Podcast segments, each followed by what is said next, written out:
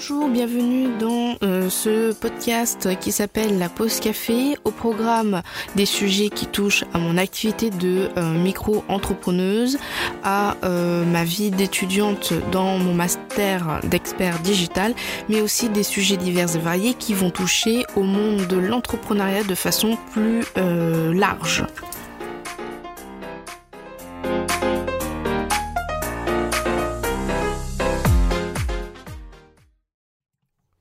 Coucou et bienvenue du coup dans ce dixième épisode de podcast de la pause café. Je suis très contente de te retrouver euh, aujourd'hui en ce début de mai. Aujourd'hui du coup je vais te présenter les étapes de création d'un site internet, principalement sur WordPress, mais euh, sache que si tu n'as pas WordPress, tu peux euh, toujours suivre les étapes, il faudra juste que tu remettes pour toi en fait par rapport à quel CMS tu utilises, pardon. Ça y est, je bug. Euh, donc du coup, au niveau de ces étapes, il y en a euh, pas mal, des plus ou moins petites et des plus ou moins grandes. Ces étapes, c'est vraiment pour t'aider à, construire ton site internet parce que tu te doutes bien, surtout quand tu es euh, pas vraiment une professionnelle de WordPress ou autre, tu ne vas pas te lancer corps perdu, corps et âme dans ton site WordPress. tu pourrais, mais ça va te prendre deux fois plus de temps que si tu avais travaillé en amont ton site. Parce que forcément, si tu travailles en amont ton site, c'est-à-dire si tu sais euh, quelle page il faut, euh, quelle couleur, euh, quelles extensions, etc., ça va aller beaucoup plus vite pour toi de faire ton site plutôt que si tu lances ton site et que tu te mets directement à choisir les couleurs quand tu mets ton site bah euh, voilà tu vas dire euh, ok bah cette couleur là elle est pas bien faut que je change de couleur. Ah oui mais ces trucs là ça me va pas du coup faut que je change. Donc ça va mettre deux fois plus de temps pour toi donc dans un premier temps, on va parler donc de l'étape 1 qui est savoir si tu installes euh, ton site internet sur ton hébergeur ou sur ton local. Alors, si tu installes sur euh, ton site WordPress en local, c'est-à-dire que tu l'installes sur Rouen par exemple ou sur EasyPHP, et euh, c'est quoi la différence entre un local et un hébergeur? Eh bien, en local, ton site il est uniquement visible par toi et ta machine, c'est-à-dire ton ordinateur, si tu l'as installé sur ton ordinateur. Si tu as mis ton serveur local, donc si tu as installé euh, le logiciel WAMP, qui est un serveur local du coup, euh, sur ta clé USB, tu peux mettre ta clé USB sur n'importe quelle machine, ça va marcher. Mais euh, du coup, voilà, normalement, local, c'est ça, c'est uniquement visible sur ta machine. Sur ton hébergeur, tout le monde y a accès une fois que le WordPress est installé. Du moment qu'ils ont euh, le lien de ton site, tout le monde peut aller voir euh, ton site. Sur ton hébergeur, tu pourras tester tes formulaires de contact par exemple ou des formulaires de mail. alors qu'en local, tu ne peux pas, sauf si tu vas dans les fichiers de ton, serveur local ou par exemple euh, mais moi je le fais pas personnellement parce que c'est tellement compliqué et j'ai pas envie de me compliquer la tâche juste pour un site. Donc bien souvent, euh, tout ce qui est envoyer des mails, etc., formulaire de contact, je ne le teste pas en local, je le teste une fois que euh, le site est mis sur mon hébergeur. Je ferai sûrement un article sur le sujet de comment migrer le local à l'hébergeur très important parce que si tu te dis ok très bien je veux pas que euh, si je fais une bêtise ça se voit donc je le mets en local. Ok c'est très bien tu le mets en local. Mais ensuite tu fais quoi?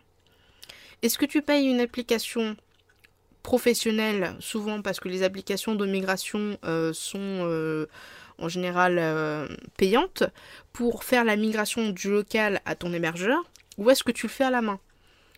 Es-tu capable de payer, par exemple, 66 euros pour euh, la version pro de UpDrive, qui, en plus de faire des sauvegardes et de la restauration, permet de faire des migrations et du clonage Ou est-ce que tu te sens capable d'aller dans les dossiers, euh, d'aller sur FileZilla, d'aller dans la base de données pour faire toi-même la migration? Si tu as répondu à non à ces deux questions, va directement faire ton site sur ton hébergeur en ligne.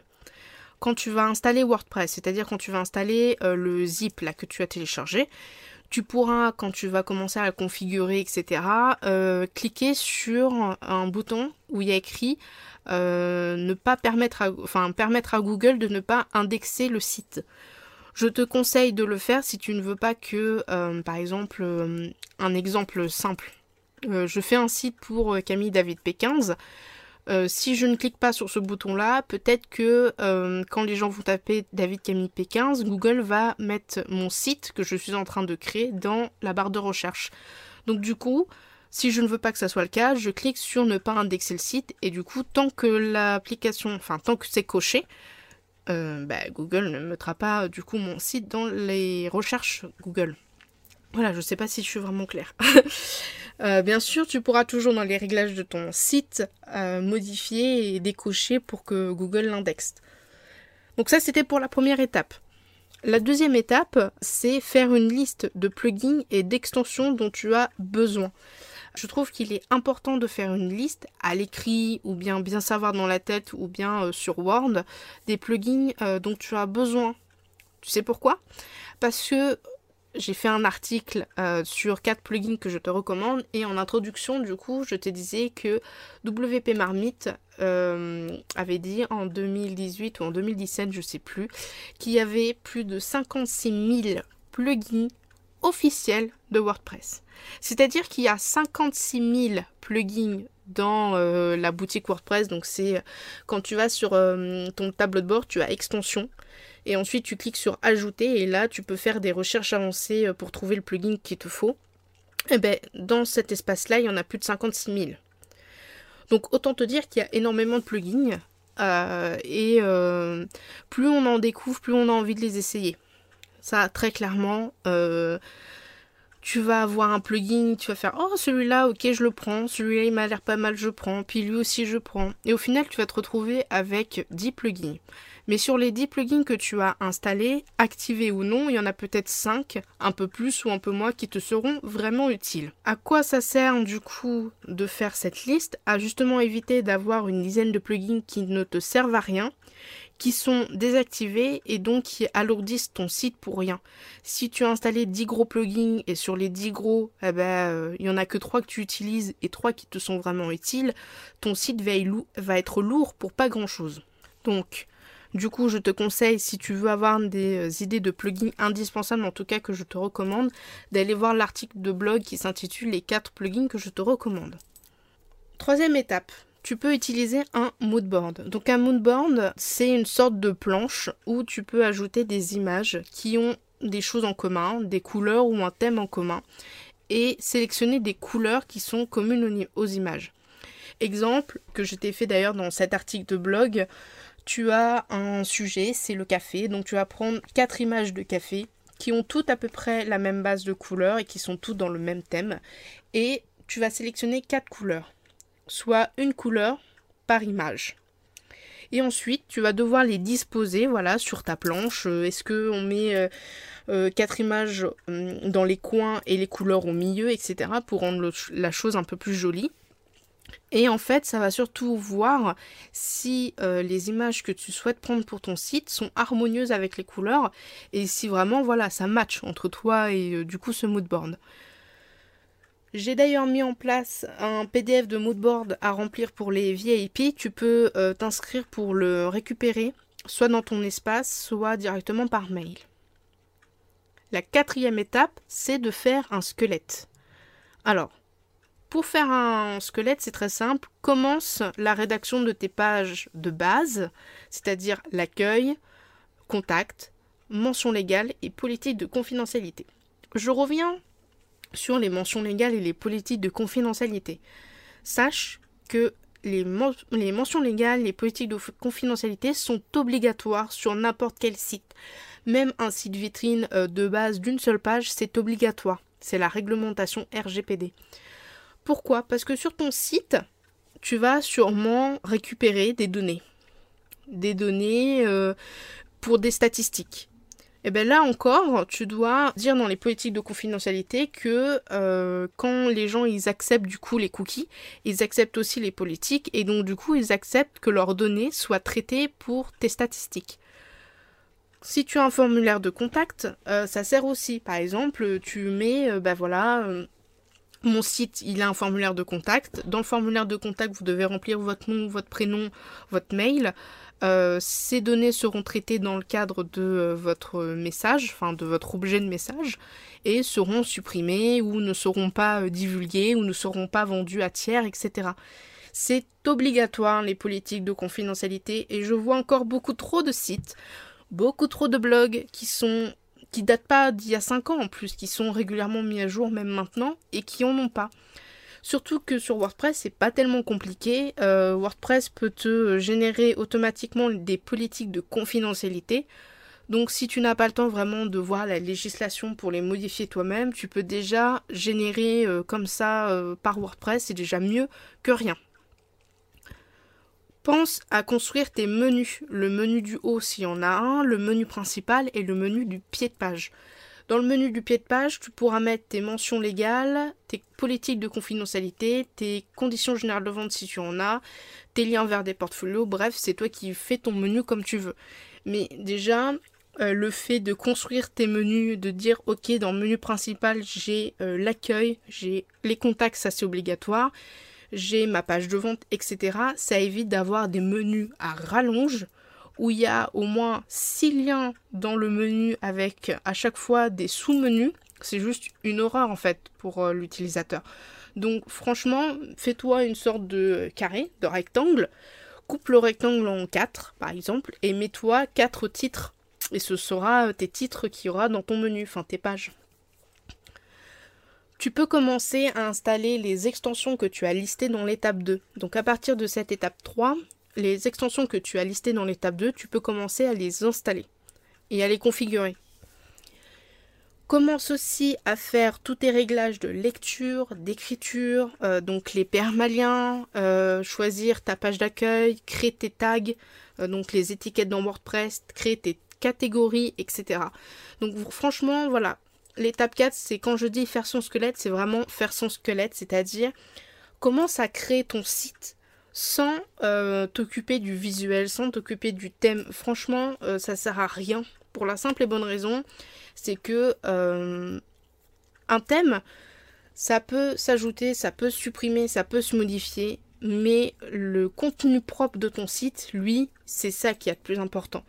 Donc c'est pour ça que je préfère me concentrer, moi personnellement, quand je fais des sites sur le contenu, donc les menus, les réglages, euh, les pages, les etc. Pour euh, du coup être beaucoup plus efficace. Parce qu'un thème, tu as juste besoin de cliquer, hop, tu le modifies, ça va relativement vite.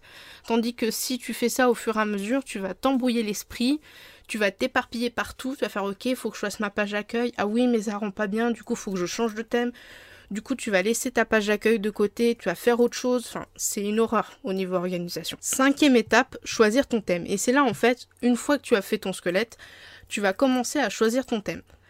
Alors, tu as presque fini ton site, mais pas tout à fait. Tu as installé WordPress et ça t'a mis un thème par défaut que je trouve juste dégueulasse. Le thème par défaut de WordPress, il est dégueulasse. voilà. Désolé pour ma comment dire, pour ma façon, voilà, qui est pas très polie, mais il est juste horrible ce thème par défaut. Euh, il en installe 3 ou 3 ou 4, ça dépend. Et euh, je trouve qu'il met toujours le, le thème le plus horrible par défaut. Il y en a un qui est super bien, c'est le 1910, je crois. Lui, il est plutôt pas mal. Il me semble que c'est celui-là. Et je sais pas pourquoi il installe toujours la version la plus horrible. Ah, enfin bref. Ce n'est que mon avis. Mais euh, tu vas du coup pouvoir changer ce thème-là qui est juste horrible. Mais avant ça, il faut que tu saches trois petites choses. Tu n'es pas obligé d'acheter un thème professionnel. Sache-le, sache-le, parce que euh, souvent on pense ouais thème pro euh, c'est super super intéressant parce que c'est professionnel, parce que si on paye pour quelque chose de professionnel, ça doit être super rentable. Pas du tout. on peut avoir des sites professionnels avec des thèmes gratuits, il euh, n'y a pas de problème là-dessus. Si tu as un petit site au début, je te conseille fortement de tester des thèmes gratuits. Euh, mais voilà, franchement, les thèmes pro, c'est vraiment si tu as vraiment besoin de euh, d'options visuelles graphiques en plus. mais sinon, je vois pas l'intérêt d'acheter 100 euros de thème pro. Euh, juste pour un petit site ou euh, juste parce que voilà, il le faut. Il y en a qui seront pas d'accord avec moi, c'est pas grave, mais moi c'est comme ça que je fonctionne. Euh, j'ai eu une, une abonnée qui est venue me voir en me disant qu'elle avait acheté un thème pro et que c'était dans une formation, etc. Et en fait, ce thème pro, elle ne l'aimait pas du tout. Il fallait qu'elle renouvelle du coup la licence et elle me demandait conseil. Et je lui ai dit, je suis écoute, si tu n'aimes pas du tout ton thème pro, si tu n'arrives pas à le prendre en main, si en fait ça matche pas, ça sert à rien. Prends-toi un thème gratuit déjà pour commencer ton site. Si ce thème gratuit propose une version pro et que tu as besoin, besoin de cette version pro, prends-la. Mais sinon, je vois pas à quoi ça sert d'acheter des 1000 et des 100, surtout au début. Garde ton argent pour autre chose, pas besoin d'acheter un thème pro. Pour t'aider à rechercher un thème qui peut euh, t'être utile, tu peux faire une recherche avancée. Euh, tu peux, euh, quand tu cliques sur recherche avancée, cliquer si tu veux une colonne, deux colonnes, si tu veux qu'il soit en mode portfolio, si tu veux qu'il soit adapté au e-commerce, etc. Déjà, ça va affiner le recherche. Et si vraiment tu ne trouves vraiment pas de thème, du coup, dans la boutique de thèmes de WordPress, je te conseille de chercher sur Google parce que des fois, il y a des thèmes que tu peux trouver sur Google mais qui sont pas vraiment référencés dans WordPress et c'est bien dommage parce qu'il y en a certains, c'est vraiment des pépites. Tu peux installer des thèmes et les supprimer s'ils ne te conviennent pas. Voilà, tu peux installer un thème, le tester, euh, puis au final tu te dis non, je l'aime pas du tout, je sais pas, ça passe pas. Euh, tu, peux le, tu peux le supprimer. Donc, euh, re, parce que mon chat a voulu euh, faire un peu de podcast, donc du coup, ça a tout cassé. Euh, donc oui, je disais que tu peux bien sûr installer des thèmes pour, voilà, les tester, te mettre un peu en jambe. mais il convient, je pense, de n'avoir que trois thèmes, allez, quatre, franchement, sur, sur ton site d'installer. Donc tu auras le thème que tu vas utiliser, par exemple, un thème enfant euh, qui est un thème euh, en gros euh, en fait un thème enfant à quoi ça sert d'en créer un? C'est si tu modifies ton, euh, ton thème que tu as installé. Si tu fais un thème enfant à partir du site euh, que tu installes, euh, quand il va y avoir des mises à jour du thème principal, ça va pas te casser toutes tes modifications en fait. Donc ça c'est plutôt cool, c'est plutôt assez technique. Donc je pense que je ferai sans doute un, article et un podcast sur les thèmes enfants et je te conseille du coup un troisième thème, c'est qui est un thème de base de WordPress. Voilà, euh, le, thème moche là au pire mais euh, voilà avoir trois thèmes c'est-à-dire euh, un thème que tu utilises un que tu peux que tu gardes sous la main parce que tu le trouves beau etc ou un thème enfant et un thème de base WordPress qui a été installé. Pas la peine, pareil pour les plugins, d'avoir 10 000 thèmes. Tu vas pas changer de thème tous les ans, enfin tous les ans, tous les jours, toutes les semaines, etc. Euh, donc je te conseille vraiment de faire du ménage et puis ça t'évitera du coup euh, d'être un peu perdu euh, au niveau de tes thèmes. quatrième point du coup pour cette étape 5, pense au futur. Donc c'est-à-dire que quand tu choisis un thème, oui tu as des demandes sur l'instant T où tu choisis ton thème, mais pense à ce que tu pourras faire plus tard. Si tu installes un thème qui n'est pas compatible avec le e-commerce et que tu sais que euh, voilà peut-être un jour euh, tu vas avoir besoin d'un de WordPress ou de PrestaShop, ça sert à rien en fait de prendre le thème qui n'est pas compatible avec parce que quand tu vas faire le lancement de ta boutique, tu vas déjà être euh, vachement pris par le lancement de ta boutique et tu n'auras pas forcément le temps euh, de t'occuper, de gérer, de prendre en main un nouveau thème, surtout de le rechercher, euh, de voir s'il est vraiment compatible, de voir comment ça peut être visuellement. Donc si tu es déjà dans l'optique de faire une boutique de e-commerce, euh, il y a des thèmes gratuits qui ont l'option, qui sont adaptés au e-commerce. Prends ce genre de thème là directement. Comme ça, hop, si tu as ce thème-là, tu installes euh, ta boutique en ligne, tu te fais pas euh, chier à euh, trouver un nouveau thème, à machiner, hop, ton thème il est déjà là de base, faudra juste modifier quelques, quelques petits trucs, mais ça sera beaucoup moins long que de reprendre en main un thème entier. Et dernière étape, donc c'est la cinquième étape, la cinquième étape, le cinquième point de la cinquième étape, c'est attention aux responsives. Il y a énormément de thèmes qui se disent euh, responsives et qui au final ne sont pas forcément Euh, donc, petite astuce que tu peux faire, quand tu euh, as un thème et quand ton site il est presque fait, tu peux demander à tes proches de consulter ton site ou bien de leur demander de le partager à des amis à eux et qu'ils te fassent une sorte de mini compte rendu. Est-ce que le ah, le chemin utilisateur, est-ce qu'il est assez clair? Est-ce que les menus sont agréables? Est-ce que les boutons ils sont bien? Est-ce que les images ne sont pas trop petites? Voilà.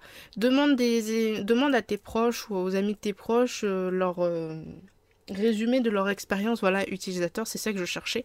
Euh, parce que bah, déjà, tu auras déjà ça de moins à faire parce que toi tu ne peux pas tout voir même si tu vérifies sur ton portable, sur ta tablette et sur ton ordinateur le responsive tu peux pas tout voir et ce sera toujours ton avis. Donc pense à demander aux autres et tu verras que euh, du coup ça fera un truc beaucoup plus harmonieux.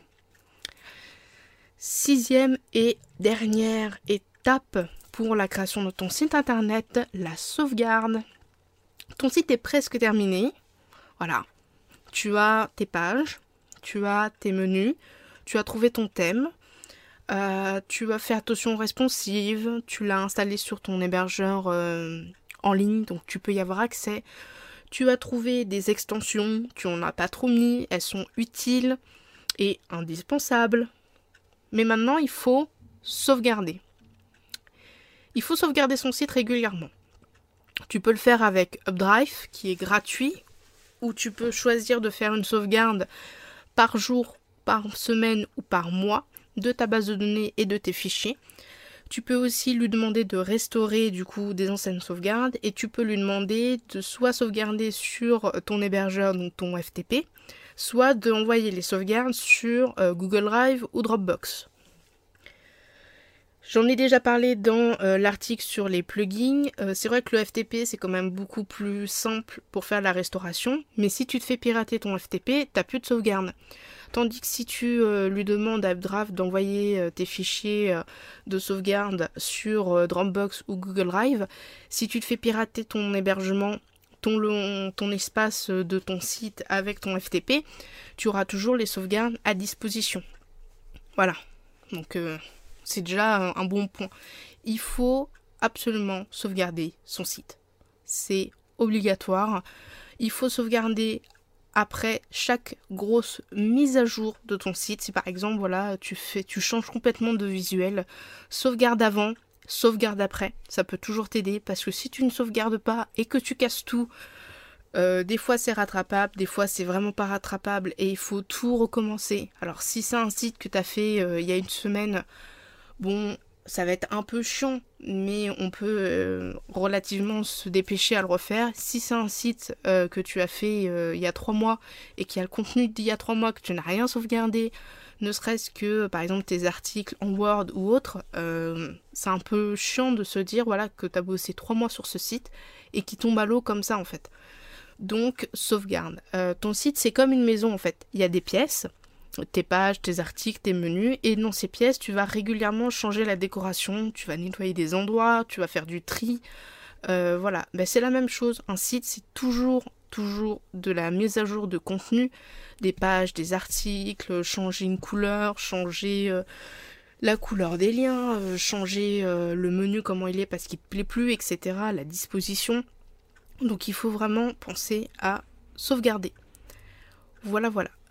du coup, je crois que c'est tout pour ces étapes-là. Normalement, je n'ai rien oublié dans cet épisode de podcast. J'espère que euh, cet épisode aura plu. Il a été assez compliqué à enregistrer parce qu'il y a beaucoup de choses à dire et je ne suis pas vraiment adepte des podcasts qui sont très très longs. Donc euh, voilà. Je t'invite fortement à lire l'article si jamais euh, voilà tu n'as pas tout compris. L'article sera beaucoup plus précis et beaucoup plus clair à mon avis, je pense et euh, je tenais quand même à t'accompagner dans toute ta réflexion. Je vais pas te laisser là euh, comme ça avec juste un article un podcast. Je t'ai fait un PDF d'exercice où euh, ça va t'aider à du coup te poser la question sur quelle extension, quelle couleur, quelle page j'ai besoin, quel thème j'ai besoin, etc. Ce PDF il est accessible à tous les VIP. Donc normalement si tu es déjà VIP, tu as dû déjà le recevoir par mail où il est disponible dans ton espace. Et si tu n'es pas euh, VIP, je t'invite du coup à nous rejoindre en t'inscrivant pour devenir VIP. tu recevras du coup un mail avec euh, normalement le lien euh, de PDF si tu t'inscris euh, sur le ah sur le lien du formulaire où il y a écrit réflexion pour site internet. Voilà voilà, je crois que c'est tout. Euh, je tenais à remercier tous ceux qui m'écoutent toutes les semaines, tous ceux qui me supportent en story aussi, et tous ceux qui sont là, mais qui sont, qui sont là, mais qui sont pas forcément visibles. Voilà, c'est des gens qui me suivent dans l'ombre, qui font pas de bruit, mais vous êtes adorables aussi, tout comme ceux qui commentent et qui like et qui m'envoient plein de messages en mode genre euh, oui euh, je te suis, euh, t'es ma source d'inspiration, j'aime beaucoup ce que tu fais. Voilà, ça me motive énormément et du coup pour tout ça, ben merci. Voilà voilà, sur ce je vous laisse et je vous souhaite une très très bonne semaine. 11 de la semaine prochaine de la pause café.